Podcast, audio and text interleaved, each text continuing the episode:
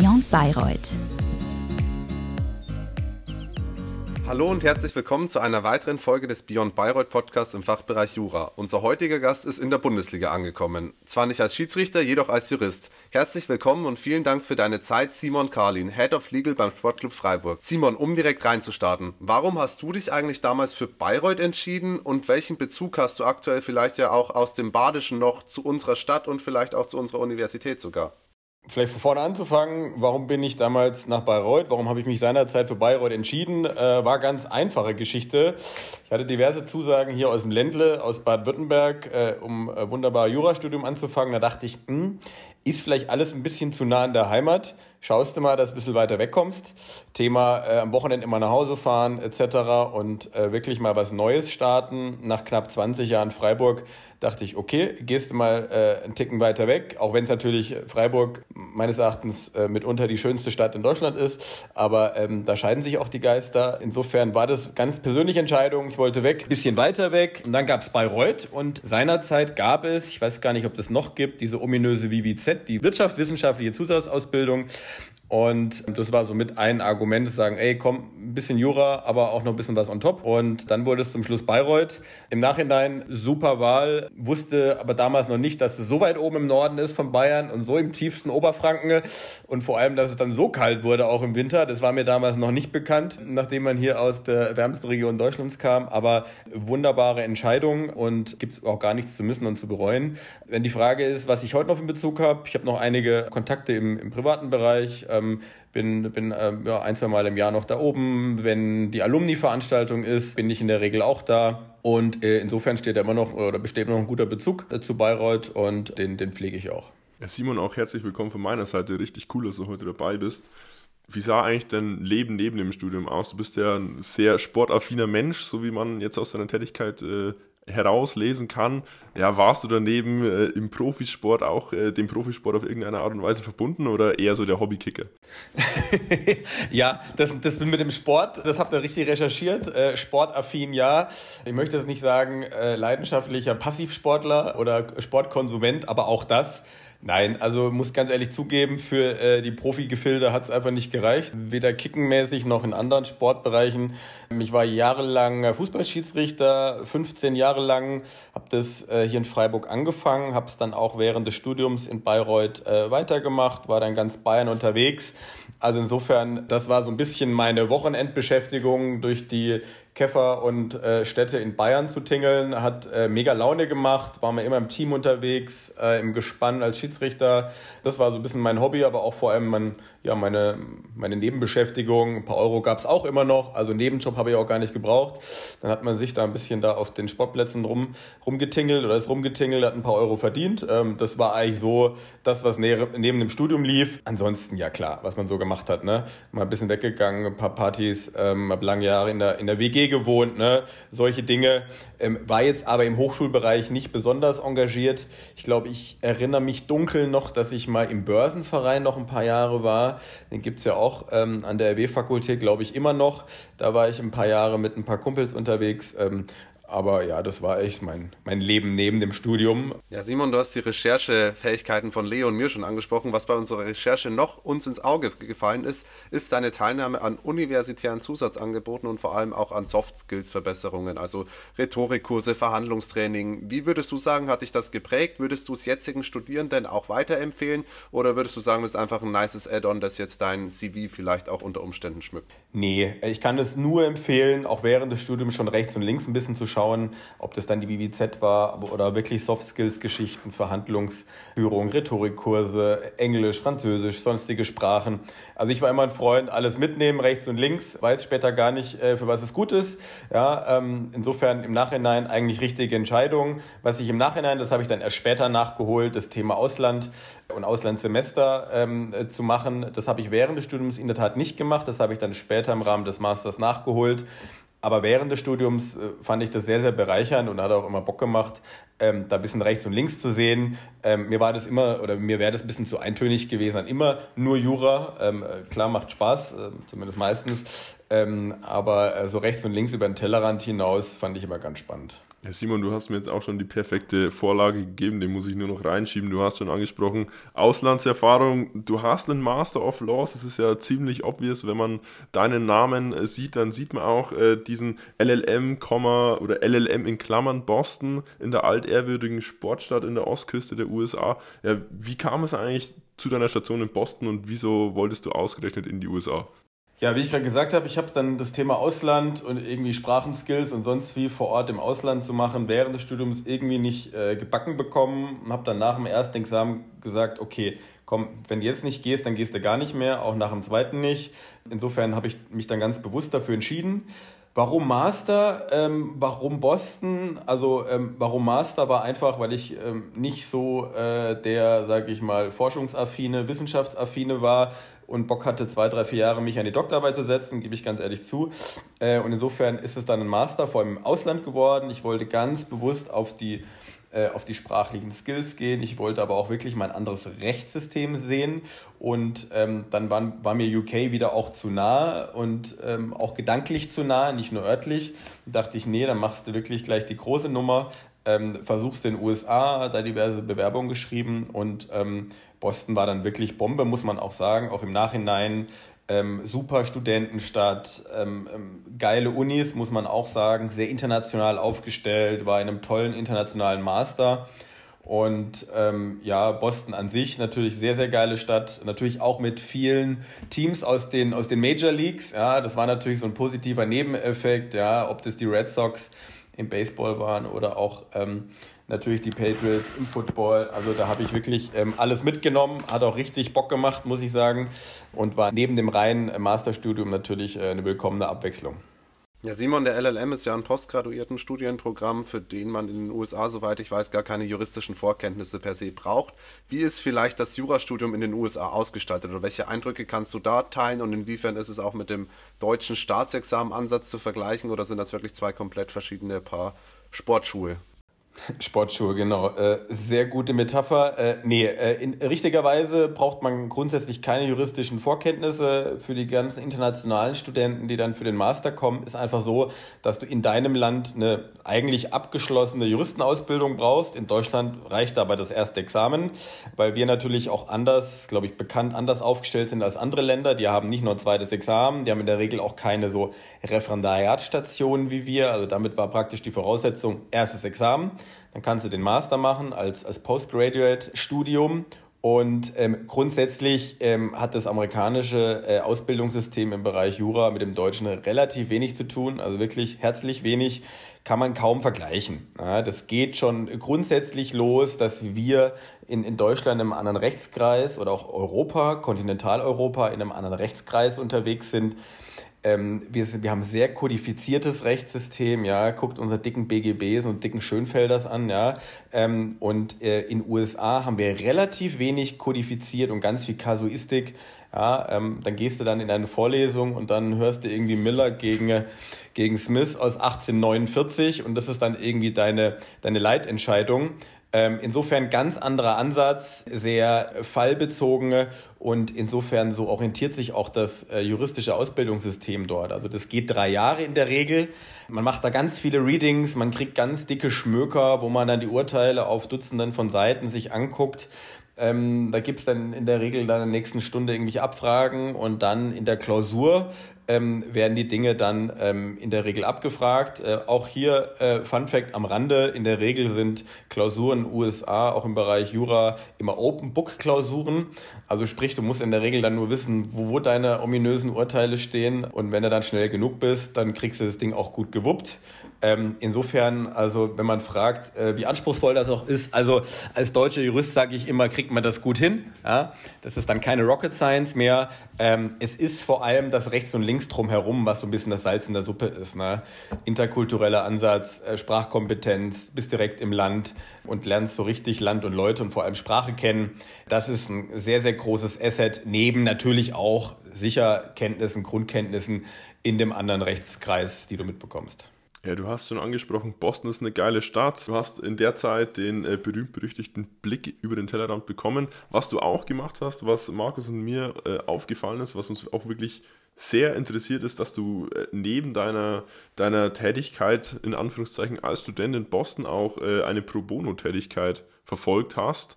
Das ist ja in Deutschland eher weniger der Fall, dass man sagt, hey, ich mache jetzt irgendwie juristische Rechtsberatung, außer man ist jetzt vielleicht bei Law and Legal. Es kommt ja immer mehr auf, dass es auch Hochschulgruppen gibt, die sich dem Thema widmen. Aber wie bist du zu diesem vermeintlich eher unbekanntem Thema gekommen und was hat dich auch vielleicht daran fasziniert? Ja, also war eine ganz, ganz spannende Sache persönlich. Wie kam ich dazu? Das wurde angeboten an der Uni. Nach ein paar Wochen hieß es dann, wenn ihr Lust habt, nebenher, wir haben so ein Pro-Bono-Programm, auch für die Internationals. Die Domestic Students aus den USA, die machen das, ich will nicht sagen fast verpflichtend, aber das ist so ein bisschen eine Art Selbstverständnis, ja. Die gehen an die großen Unis, ja, die zahlen natürlich auch viel Studiengebühren, kriegen aber auch von den Studiengebühren einiges erlassen im Bereich von Scholarships, wenn sie dann auch so Pro-Bono-Dinger machen, ne?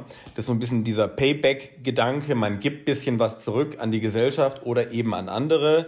In USA, ich glaube, es ist auch kein Geheimnis, ist der Status eines Juristen, eines Lawyers, Attorney at Laws, noch einen Ticken höher angesiedelt, ja, oder vielleicht sogar deutlich höher als hier. Man verdient dann noch andere Gehälter und das ist so ein bisschen der Ansatz, dass man da so ein bisschen auch die Erwartung hat an die jüngeren Studenten, dass man da sich engagiert und dass man da eben neben der reinen Ausbildung etwas tut. Und da legen viele Arbeitgeber auch künftig sehr viel Wert, dass es im CV drin ist. Ich persönlich durfte da ein paar Wochen, ein paar Monate war es, glaube ich. Ich war letztlich so 10 Monate drüben, dann ein paar Monate am Boston Suffolk Probate and Family Court mich getummelt. Das ist, wenn man so will, so eine Art Nachlass- und Familiengericht und habe da einfach so alltägliche Dinge gemacht. Ich habe dann irgendwie Familien, die kamen, betreut, die mussten irgendwelche Anträge ausfüllen oder die hatten Hearings bei einem Judge und dann hat man die ein bisschen vorbereitet, ist mit denen reingegangen, hat mit dem Judge auch irgendwie so direkt gesprochen, weil die anderen halt eher Laien waren, hat die ein bisschen so an die Hand genommen, einfach für Leute, die sich keine Rechtsberatung leisten können, keine teuren Anwälte. Und neben einfach Anwälten vor Ort, die Pro Bono machen, war dann eben auch das Angebot, auch für die International Students, dass man eben auch Pro Bono macht. Und das hat echt viel Spaß gemacht, tolle Leute kennengelernt, aber auch viele dankbare Leute, die einfach gesagt haben, okay, krass, du kommst gar nicht von hier, kommst aus Deutschland, aber hilfst mir hier. Also die fanden das, glaube ich, auch ganz gut. Und mir hat es im Nachhinein so ein bisschen auch die Augen geöffnet, auch zu merken, okay, es geht nicht immer nur um nach vorne kommen und persönlich und super Studium und dann den besten Job, sondern es gibt wirklich rechts und links noch was und was vielleicht auch nicht immer 1:1 monetär sich auszahlt, aber was dir vielleicht ein gutes Gefühl gibt oder dich in deiner Persönlichkeitsentwicklung weiterbringt, wo du eine gute Erfahrung hast, die du vielleicht auch weitergeben kannst. Also ich kann im Nachhinein nur sagen, hat mir sehr gut getan, hat mir viel mitgegeben. Würde ich immer wieder so tun. Ja, Simon, du hast dich jetzt klar pro LLM ja auch ausgesprochen. Der andere Titel, der viele Juristen ja irgendwann mal begleitet oder die Entscheidung, welchen Titel man machen möchte, entweder Promotion oder LLM. In welchem Verhältnis siehst du beide Titel, wenn man sich für einen entscheiden müsste? Was ist vielleicht auch in der Sportwelt aktuell attraktiver? Die juristische Laie würde vielleicht dem Doktortitel mehr Kompetenz zumessen. Der LLM hat natürlich diese englische Komponente, die auch immer wichtiger wird. Wie ist dein Verhältnis Promotion, LLM, gerade im Hinblick auf Berufschancen? Was würdest du da vielleicht raten oder empfehlen? Ja, also bei mir war es damals, ich habe vorhin schon angerissen, eine ganz persönliche Entscheidung. Ich weiß nicht, so der ganz wissenschaftliche Arbeiter sagt, nee, komm, machst eher was Praktisches, gehst irgendwie weg und schaust dir, dass du wirklich eher so einen Praxisbezug hast und wirklich woanders eintauchst irgendwie. Wenn ihr mich fragt, wie ich das Verhältnis sehe, gut, es gibt Leute, die sagen, LLM, der Master ist immer so ein bisschen der kleine Doktor, so ein bisschen despektierlich, ja. Letztlich ist es eine Abwägungssache. Was möchte man, in welche Bereiche möchte man? Ich würde behaupten, in weiten Teilen der Großkanzleilandschaften und auch in gewissen sehr, vielleicht alteingesessenen Kanzleien oder auch gewissen Rechtsbereichen ist die Promotion immer noch ein Must-Have. Das muss man schon ehrlich zugeben. Da wird die auch verlangt, auch wenn sicher die Entwicklung weitergeht und man sagt, ist nicht zwingend, auch Master ist gut oder weder noch und das Examen war aber dafür gut und man hat dann irgendwie andere Erfahrungen gesammelt. Dennoch würde ich schon sagen, dass man sich da für beides gut entscheiden kann, mit guten Gründen. Es gibt ja auch viele mit voller Kriegsbemalung, die haben dann beides. Die sind dann entweder in der Großkanzlei unterwegs oder machen sonst irgendwie andere spannende Sachen. Also wenn ihr mich fragt, im Bereich Sport, Sportrecht, ist wirklich der Doktor kein Must-Have. In der Kanzlei, wo ich 7 Jahre in München war, bei Lentze Stopper, wir hatten da auch bunte Durchmischungen, mal ein Doktor, mal kein Doktor. Also insofern, das ist im Bereich Sportrecht meines Erachtens keine Start- oder Einstellungsvoraussetzung. Und man muss dazu sagen, im Sportrecht, es ist halt doch ein bisschen noch praxisorientierter. Ja? Du bist mit anderen Thematiken beschäftigt, als es nur der reinen wissenschaftlichen Analyse von Einzelfragen. Natürlich gibt es auch spannende Themen, nicht falsch verstehen, im Sportrecht, wo es sich lohnt, 2-3 Jahre eine Doktorarbeit zu schreiben. Ja? Aber so vom Grundansatz im Sportrecht, dort, wo man auch später arbeitet dann, ne? Ob das Clubseite ist, Verbandsseite, Sport, Medien etc., ist es meines Erachtens nicht zwingend nötig. So ein bisschen meine Erfahrung und mein Überblick, wenn ich so in dem Bereich habe. Viele Kollegen haben weder noch oder haben nur eins davon. Da gibt es letztlich kein richtig und kein falsch. Ich bin in den letzten Jahren gut gefahren mit meinem Master. Insofern, ja. Ja, Simon, du hast auch schon so ein bisschen durchklingen lassen. Du siehst dich eher so als Handwerker unter den Juristen, als Malocher. Da wärst du ja der ideale Typ für Schalke 04. Bist jetzt bei Freiburg gelandet. Aber um mal aufs Thema Praxiserfahrung zu kommen, also üblicherweise, in Anführungszeichen, ist es ja so, dass man nach dem ersten Staatsexamen seine erste Praxiserfahrung während des Referendariats auf diversen Stationen erhält, sich da seine Sporen verdient. Wie war es eigentlich bei dir damals? Wie sah dein Referendariat aus? Was waren deine Stationen und was hat es dir jetzt auch für deine weitere Karriere vielleicht gebracht? Genau, ich habe ganz klassisch mein Referendariat angefangen, war beim Landgericht Freiburg zuerst, dann auch bei der Staatsanwaltschaft in Freiburg. Habe mich dann ein paar Monate verabschiedet in der Großkanzlei nach Düsseldorf, war da im M&A-Bereich 3 Monate. Und meine spannendste Station, muss ich in der Tat sagen, war die Wahlstation. Dann nach dem schriftlichen Teil vom zweiten bei der DFL, Deutschen Fußballliga in Frankfurt, was sicher auch so ein bisschen ein Door-Opener war, auch für später. Also das war so wirklich das erste Mal konkret, auch in der Praxis, Bezug zum Sportrecht, eben dort bei der Liga, respektive Verband, Schrägstrich Liga. Und das war eine ganz, ganz tolle Station, tolle Erfahrung, weil man da auch natürlich gleich den Fuß ein bisschen in der Branche hatte, im Netzwerk. Und da muss ich auch ehrlich zugeben, so kam ich auch dann zu meiner ersten Anwaltsstation, beziehungsweise meiner bisher ersten und letzten richtigen Anwaltsstation bei Lentze Stopper in München, weil ich damals mich aus der Station raus, dann bei der DFL, in München beworben hatte und es auch dann gleich geklappt hatte und ich dann nahtlos praktisch in die Kanzlei bin und dann mich direkt dem Sportrecht auch in der Praxis widmen konnte. Also wenn man möchte, DFL war wichtig in dem Ganzen, in der ganzen Entwicklung und war wirklich der Door-Opener. Ja, um jetzt vielleicht auch direkt mal zu deiner aktuellen Tätigkeit zu springen. Du bist ja aktuell bei einem Bundesligisten beschäftigt. Es ist sogar ein Bundesligist, der in der deutschen Vereinslandschaft ja den Ruf eines familiären Bundesligisten, sympathischen Bundesligisten ja auch genießt. Wie sieht vielleicht dein Arbeitsalltag aus und worauf liegt da aktuell dein fachlicher Fokus auf? Also kann ich dir nur beipflichten, ist es sehr familiär, könnte man fast sagen hier. Ja, ist halt ein bisschen noch als klassischer EV ja strukturiert, was ja bekannt ist als einer der letzten in der deutschen Fußball-Profi-Landschaft. Die Zusammenarbeit mit den Kollegen ist wirklich angenehm, super Leute, die vor allem seit Jahr und Tag hier sind. Ja, da gibt es ganz, ganz viele, die seit 10, 20 Jahren hier sind. Es ist eine ganz tolle Atmosphäre und ganz tolles Flair. Und ich sehe mich da absolut als Teamplayer. Ich bin hier reingekommen vor 4 Monaten und war mir ganz klar, so habe ich mich auch in den letzten Jahren schon als Anwalt gesehen, dass man da als Teamplayer reinkommt, dass man guckt, wie kann ich die operativen Kollegen bei den rechtlichen Themen, die eben tagtäglich aufpoppen, kurz-, mittel-, langfristig, wie kann ich die bestmöglich unterstützen, wie kann ich da so ein bisschen so ein interner Berater sein, Problemlöser, Ratgeber, aber immer mit der Praxisbrille auf. Ja? Also wirklich diese, ich weiß, ein bisschen verschriener Begriff, Hands-on-Mentalität, ist mir aber schon sehr, sehr wichtig, weil die Kollegen hier natürlich nicht mit großen wissenschaftlichen Abhandlungen anfangen können. Die wollen in der Regel relativ kurzfristig eine Einschätzung, kann man irgendwas machen, ja, nein, was sind die Risiken, welchen Haftungsrisiken ist irgendwas verbunden. Insofern, das waren eigentlich immer so grob die Dinge. Wenn ihr mich fragt, wie so ein Arbeitsalltag aussieht, kann ich ganz klar sagen, da ist ganz viel Kommunikation, ganz viel Abstimmung, Telefonate, E-Mails auf dem kurzen Dienstweg, viele Besprechungen, viele Abstimmungsrunden. Und insofern ist es viel Tagesgeschäft neben mittel- und langfristigen Projekten. Und fachlich ist relativ, ja, kann man so 3 Blöcke eigentlich sagen. Das eine ist so das klassische Sportrecht, ganz viel Vertragsrecht, Arbeitsrecht, Transferverträge, Sponsoringverträge und auch sonstige Dienstleisterverträge, die immer so einen branchenspezifischen Einschlag haben im Bereich Vertragsrecht. Dann gibt es einen zweiten großen Block, der nennt sich sicher Verbandsrecht, aber auch strategische Beratung des Vorstands und anderer Abteilungen.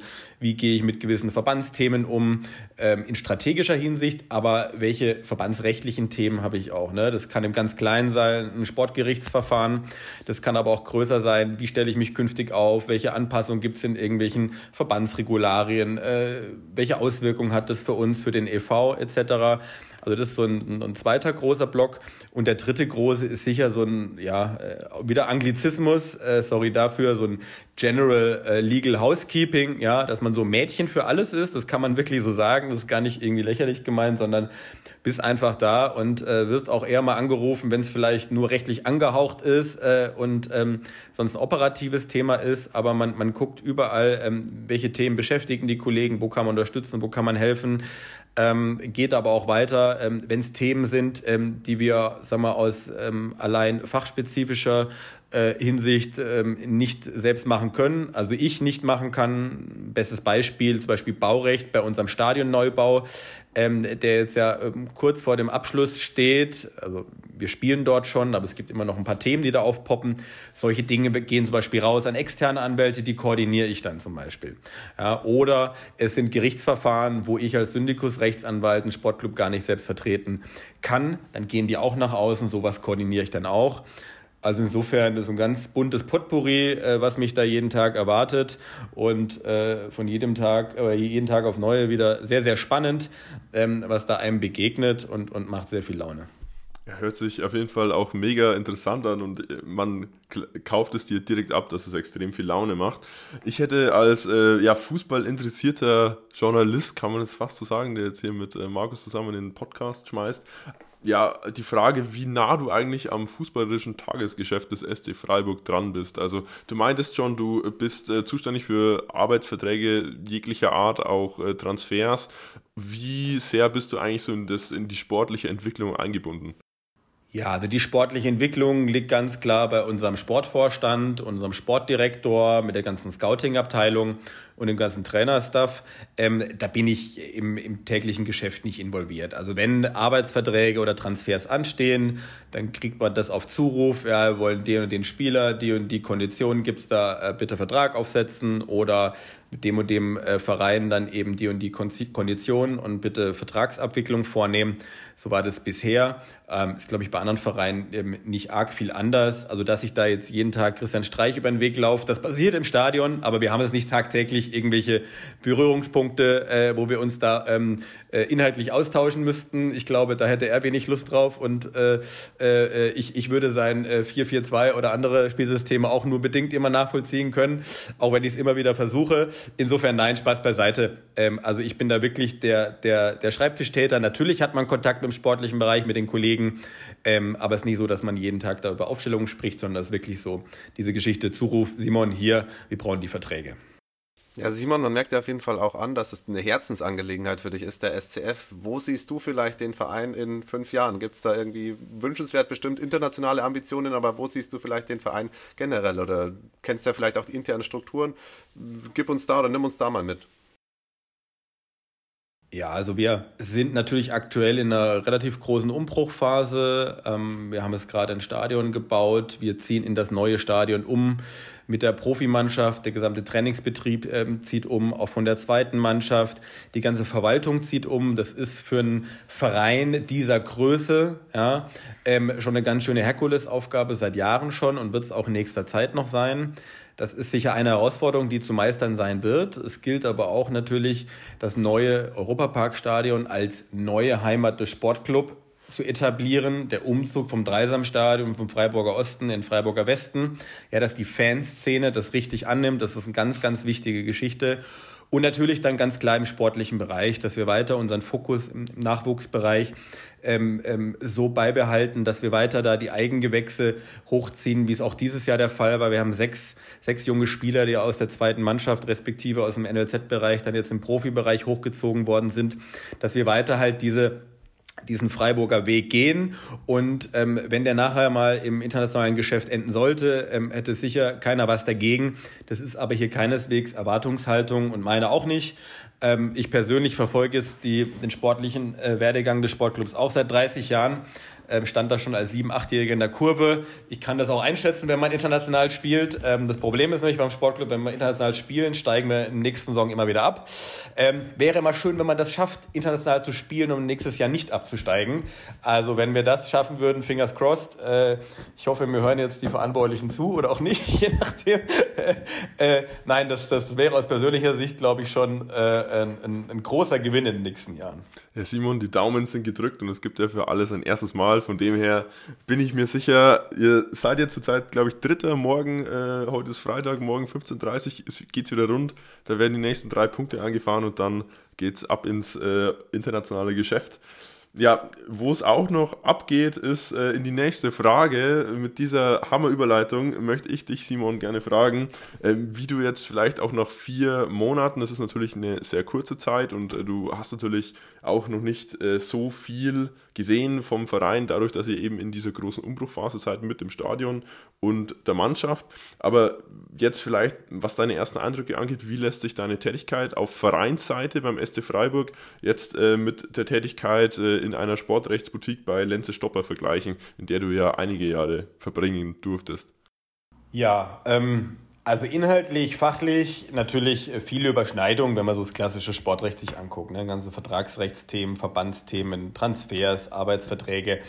Da ist der Unterschied nicht groß. Ich habe auch in den letzten Jahren bei Lentze Stopper als externer Berater und Anwalt auch viele Bundesligisten und Clubs im Profifußball betreut. Da waren die Themen ähnlich. Aber dennoch ist es, und wenn wir mal hier in den schönen Bezeichnungen bleiben wollen, Wortspielen, ist schon ein Seitenwechsel. Ja, man wechselt schon die Seite, man guckt zum einen noch mehr hinter die Kulissen, auch wenn man vielleicht vorher schon eng dran war, man guckt noch mehr hinter die Kulissen. Man ist intern ganz, ganz eng eingebunden in viele Entscheidungsprozesse, aber auch in diverse Themen und Projekte von A bis Z. Also was du sonst vorher vielleicht als Externer so ein bisschen nur ein paar Prozent mitbekommst und nur mal den Vertrag hingeworfen und sonst wie, aber Abläufe nicht mitbekommst, Abstimmungen etc. oder was kommt final raus, da ist man hier halt noch näher dran und man ist im ganzen Prozess involviert. Man ist voll integriert, du bist halt gleichwertiges Teammitglied.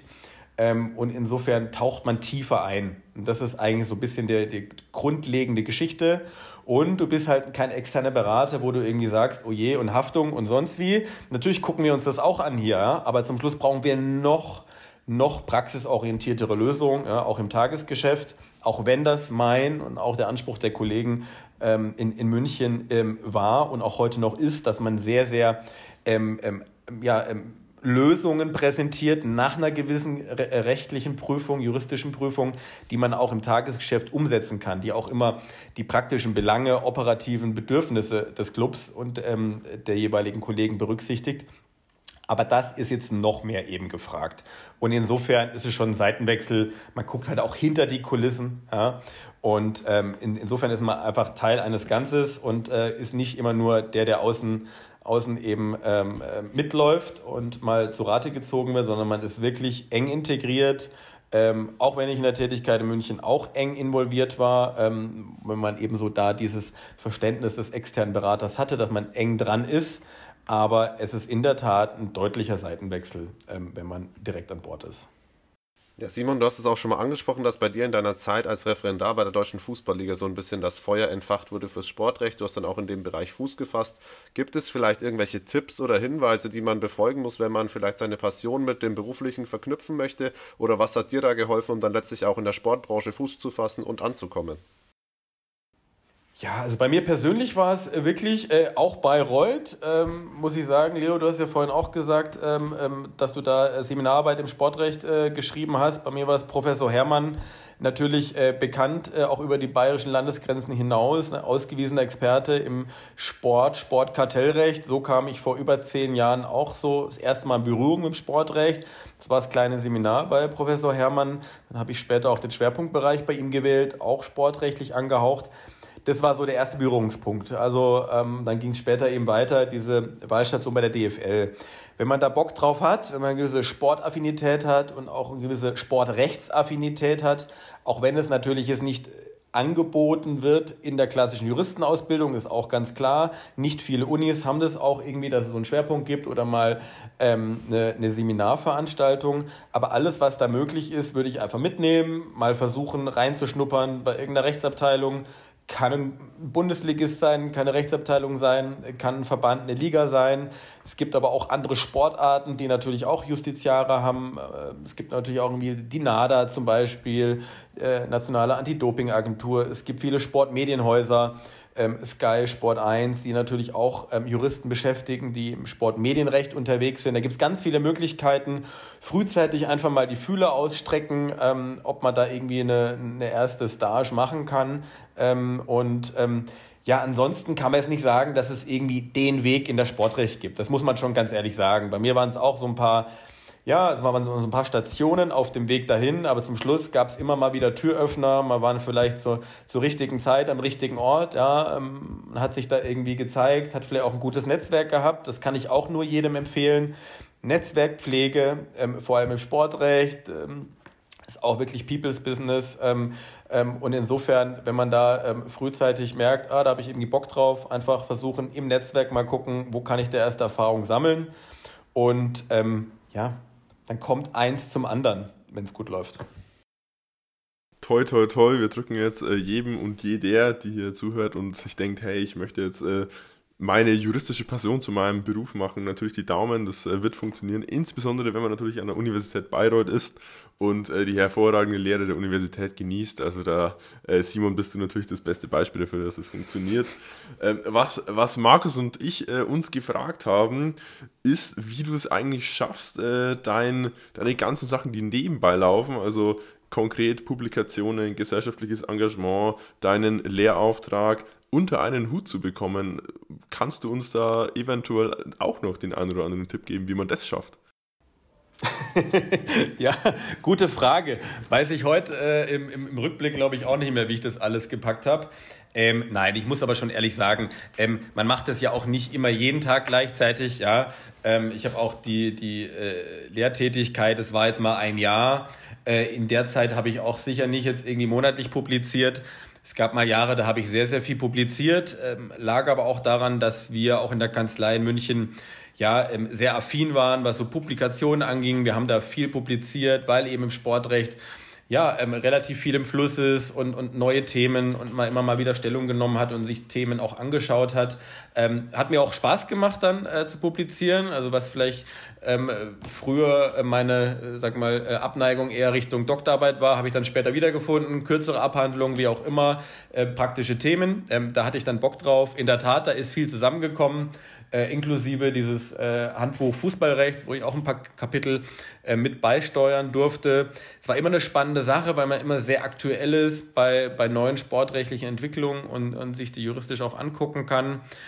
Insofern, wir hatten uns unter einen Hut bekommen. Man hat dann einfach Prioritäten gesetzt, man hat da nochmal Abstriche gemacht, hat nochmal am Wochenende vielleicht nochmal eine Runde gedreht für einen Aufsatz, weil es einfach Spaß gemacht hat. Es macht heute immer noch Spaß und insofern, sicher eine Frage des Zeitmanagements, aber es ist nicht so, dass ich nur zu Hause im Kämmerlein saß und Publikationen geschrieben habe. Ich habe auch noch eine Familie nebenher, habe 2 kleine Kinder.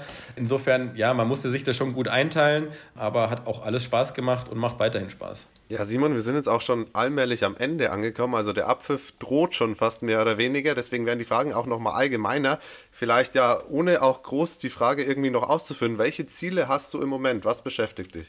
Ja, also im Moment ist mein persönliches Ziel hier beim Sportclub sicher weiter anzukommen. Nach 4 Monaten ist da sicher noch viel Luft nach oben. Weiter reinfinden hier in die Abläufe im Verein, aber auch vielleicht neue Strukturen schaffen im Bereich der rechtlichen Themen. Noch engere Anbindung, Austausch mit den Kollegen ist sicher ein ganz, ganz wichtiges Thema.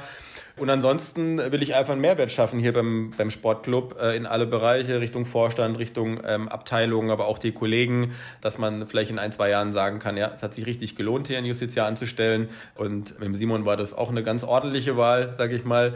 Das wäre so mein Ziel. Und ansonsten freue ich mich auf alle sportlichen Erfolge, die wir hier ja wöchentlich aktuell ja noch und morgen 15:30 Uhr, toi, toi, toi, hoffentlich auch weiter bejubeln dürfen. Und vor allem die große Herausforderung, Umzug eines Vereins wirklich von einem Stadion ins nächste. Da freue ich mich drauf, dass ich jetzt mit dabei bin und auch noch die letzten Monate dieses Umzugsprozesses mit begleiten darf. Da habe ich richtig Bock drauf und ja, das wird auch die nächsten Monate so mein Ziel sein. Ja, Simon, mega interessanter Input, um jetzt gleich mal in Markus' Metapher zu bleiben. Stell dir vor, Abpfiff ist ertönt, wir sind jetzt im Post-Match-Interview, du hast den Man-of-the-Match-Award erhalten, bekommst die einmalige Chance, irgendetwas zu sagen, unseren Zuhörern und Zuhörerinnen eine Sache oder auch mehrere Sachen, wie du möchtest, mit auf den Weg zu geben. Ja, die Bühne gehört dir. Ja, ich könnte jetzt irgendwelche Stereotypen irgendwelcher Spieler oder Trainer nach dem Spiel auspacken. Gerne. Der Ball ist rund, nach dem Spiel ist vor dem Spiel, das könnte jetzt wieder passen. Wir pfeifen hier ab und pfeifen morgen wieder an, haha. Nein, Spaß beiseite. Ja, was möchte ich mitgeben? Also ich nehme mal an, dass ganz, ganz viele Studenten hoffentlich euren echt tollen Podcast, muss ich sagen, ihr macht das echt toll, ihr zwei.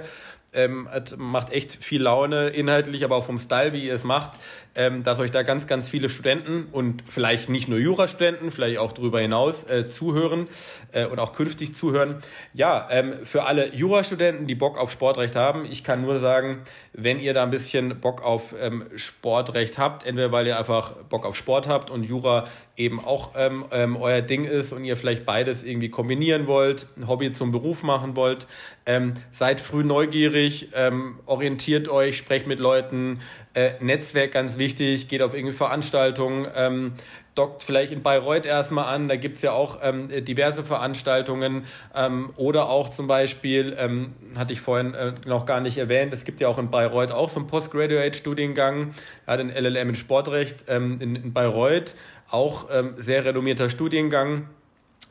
Insofern, wenn man dann schon das Erste hat, ob man sowas macht, das ist ja auch berufsbegleitend zum Beispiel ausgestaltet, also dass man guckt, drumherum möglichst viel so ein bisschen Sportrechts-Know-how aufzusaugen, ein paar Stationen machen, Netzwerk aufbauen. Ich kann wirklich nur ganz, ganz dezidiert mitgeben, Netzwerk ist da ganz, ganz wichtig.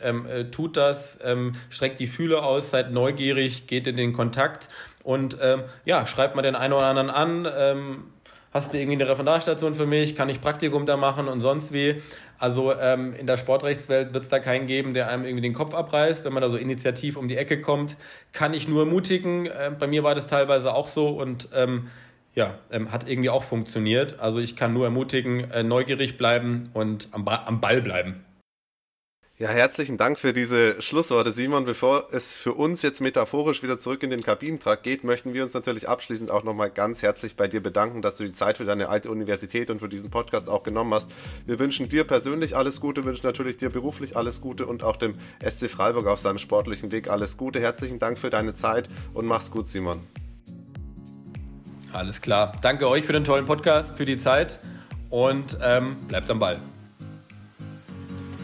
Beyond Bayreuth.